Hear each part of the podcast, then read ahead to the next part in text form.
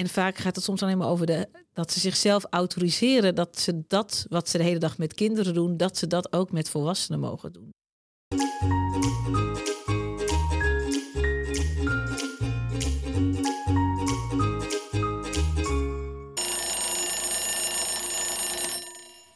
Hi, dit is 10 minuten, een podcast over samenwerken met ouders in het basisonderwijs. Ehm, dit is de allereerste, ja, een soort nul aflevering. En Annemarie zit hier ook. En ik ben Mirjam. En samen maken wij deze podcast. En we dachten, we gaan eens even praten samen over waarom wij nou deze podcast maken. En voor wie? Voor wie doen we dit eigenlijk, Annemarie? Voor uh, PABO-studenten, voor startende leerkrachten. En stiekem ook voor leerkrachten die al veel leerkracht zijn. Denk ik, wil eigenlijk ook wel meeluisteren. En stiekem ook een beetje voor ouders misschien. En stiekem ook een beetje voor leraaropleiders. Ja, heel Iedereen moet gewoon gaan luisteren. agenda's. ja. Maar onze focus is uh, PABO-studenten en uh, startende leerkrachten. Hè? Ja. Ja, oké. En nou heb ik een promotieonderzoek gedaan na samenwerken met ouders aan opvoeding in de basisschool. En ik vond het heel frustrerend dat ik echt een mooie onderzoeken ben tegengekomen die gewoon nooit hun weg vinden naar de praktijk. Hmm. En, uh, en daarom dacht ik, nou, daar moeten we verandering in brengen. Dus um, laten we een podcast maken. en, uh, en jij zei meteen van, uh, oh, dan noemen we hem 10 minuten. Want ja. hè, dat is een knipoog natuurlijk naar het 10 minuten gesprek. En we hebben wel eens gedacht aan een eierwekker op tafel. Maar goed, nou, toch maar niet. um, dus nou ja, ik zit erin vanuit promotieonderzoek. En jij bent bij ons op de Marnix Academie trainingsacteur. Wil je daar wat over vertellen? Uh, ja, dat wil ik. Ik denk dat ik dat nu sinds zes jaar ongeveer Mhm. ben. Dat de vraag kwam, wil jij, want ik werkte ook al als trainingsacteur met onze studenten kijken naar uh, het contact met ouders. En dat ben ik gaan doen op verschillende manieren. Dus ik heb vooral heel veel met studenten gesproken, met jou gesproken ook. Ja. Uh, en, onder, en onderzocht waar zit nu jullie vraag. Waar loop je nou tegenaan in dat contact met ouders? In het vierde jaar, op het moment dat jij dus dan echt degene bent die ervoor staat en die degene is die de ouders uh, aanspreken. Um, en wat ik, waarom ik dus ook graag mee wilde werken aan deze podcast, is omdat uh, ik heb gemerkt in de afgelopen jaren dat er best wel veel universele thema's, zeg maar, of onderwerpen langskomen. Um, waar we inmiddels veel mee geoefend hebben door gewoon in die situatie te gaan zitten en dan te ontdekken wat is er nou aan de hand, wat speelt er nou in deze dynamiek en hoe kan het anders worden? Want een trainingsacteur die onderzoekt gedrag, dus uh, hoe kan je met ander gedrag ook een ander effect krijgen? Dat is in het heel kort mijn werk.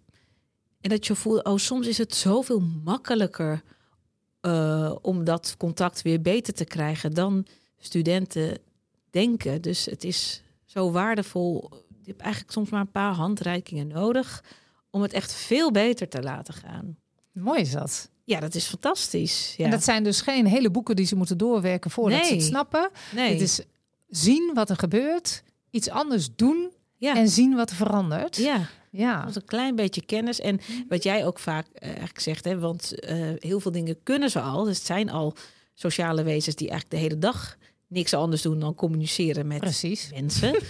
um, en vaak gaat het soms alleen maar over de, dat ze zichzelf autoriseren dat ze dat wat ze de hele dag met kinderen doen, dat ze dat ook met volwassenen mogen doen. Dus die mag je net als kinderen ook soms proberen te begrijpen van hé, hey, waar komt dit gedrag vandaan?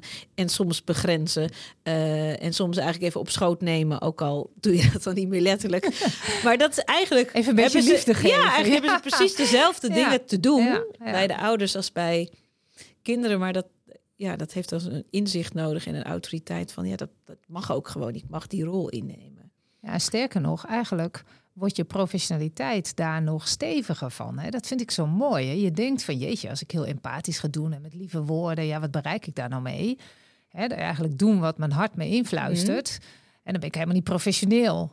Ja. Maar eigenlijk zie je dan dat daar een enorme professionele slag uh, uh, wordt geslagen. Dat vind ik heel mooi om te zien. Vaak wel. Dan is het Ja. inderdaad de eerste neiging van "Ugh, een ouder. Dan gaat eigenlijk dus iets soms ook een beetje eh, op slot. En dan wordt er een soort harnas aangetrokken van... oké, nou, ik ga mijn best doen. Ik kom met de cijfers en de onderzoeken. En dan verliezen Laten ze... zien wat een professional ik wel niet ben. Precies. En dan wordt soms het Ja. contact... verliezen ze dan. Eh, terwijl ze die kwaliteiten vaak echt wel in zich hebben... om dat contact ook te maken. Ja. Oh ja. Ja. Leuk dat je daarover wil vertellen. En, eh, en je, de, de opzet die we hebben gekozen is dat we eh, een aantal colleges opnemen.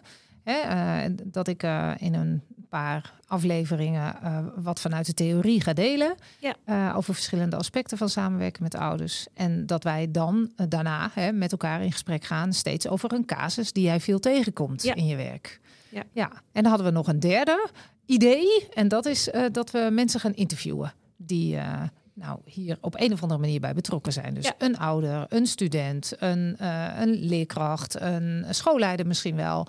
En eh, nou, we gaan zien wie er allemaal op ons pad komen. Wie er op ons pad komen. En dan hopen we eigenlijk een zo'n compleet mogelijk beeld te schetsen. Waar je gewoon inderdaad kan kiezen van... oh, nu loop ik hier, die ga ik even luisteren. En nu dit. En dan, dat hoeft niet helemaal in een rechte lijn. Je mag gewoon afleveringen eruit pikken. Ja. Ja, Gaan we doen. gaan we doen. Oké.